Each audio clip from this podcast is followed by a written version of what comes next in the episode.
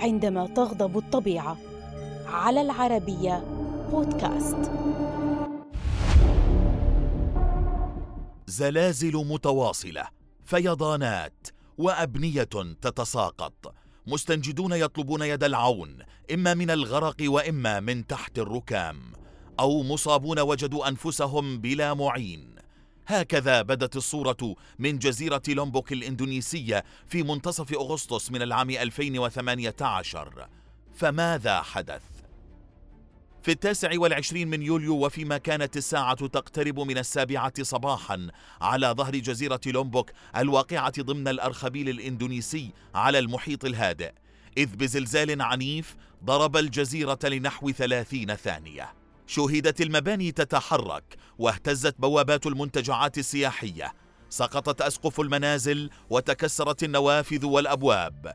كما فاض المحيط وغطى أجزاء كبيرة من اليابسة. وداهم السياح في حمامات السباحة متسببا في مقتل أربعة عشر شخصا على الأقل وإصابة العشرات. بعد نحو أربع ساعات من الهزات الأرضية بدأ أن الجزيرة قد هدأت. لكن جوف الأرض لم يهدأ بعد.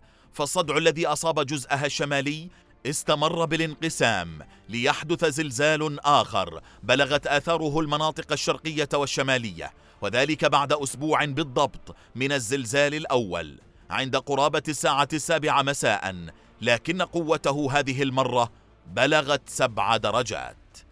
مع استمرار الهزات الارتدادية حدثت الانهيارات الأرضية في كل مكان تقريبا. فتهدمت مئات المنازل وهرع السكان إلى الطرقات في مشهد مريب.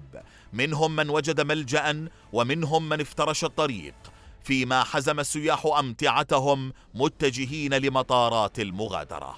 كانت المياه الفائضة من المحيط على وشك أن تتسبب في تسونامي بالمنطقة التي باتت في غضون أيام قليلة بؤرة منكوبة. فالصدع استمر في التشقق وأحدث زلزالين آخرين في التاسع والتاسع عشر من أغسطس. كما سجلت أكثر من ألف هزة ارتدادية في غضون عشرين يوما ليترك الكثير من الأهالي في حالة يأس مما ينتظرهم وسط انقطاع الخدمات ونقص الاحتياجات الأساسية. كان شمال الجزيرة ومدينة ماترام مركز الزلزال الأكثر تضرراً فأكثر من نصف المنازل تدمرت أو لم تعد صالحة للسكن كما ضربت الزلازل البنية التحتية وسبل العيش. تم الإبلاغ عن وفاة 563 شخصا على الأقل فيما أصيب أكثر من سبعة آلاف وأجبر 431436 شخصا على مغادرة منازلهم بعد تضرر ما يقرب من 75 ألف منزل. رغم أن الزلازل بهذا الحجم ليست غريبة في قوس جزيرة المحيط الهادئ حيث إنها إحدى أكثر المناطق نشاطا زلزاليا على وجه الأرض. لكن هذا الشق الكبير الذي أصاب الجزيرة ترك خلفه الكثير من التكهنات حول شكل الحياة في هذه الجزيرة السياحية مستقبلاً.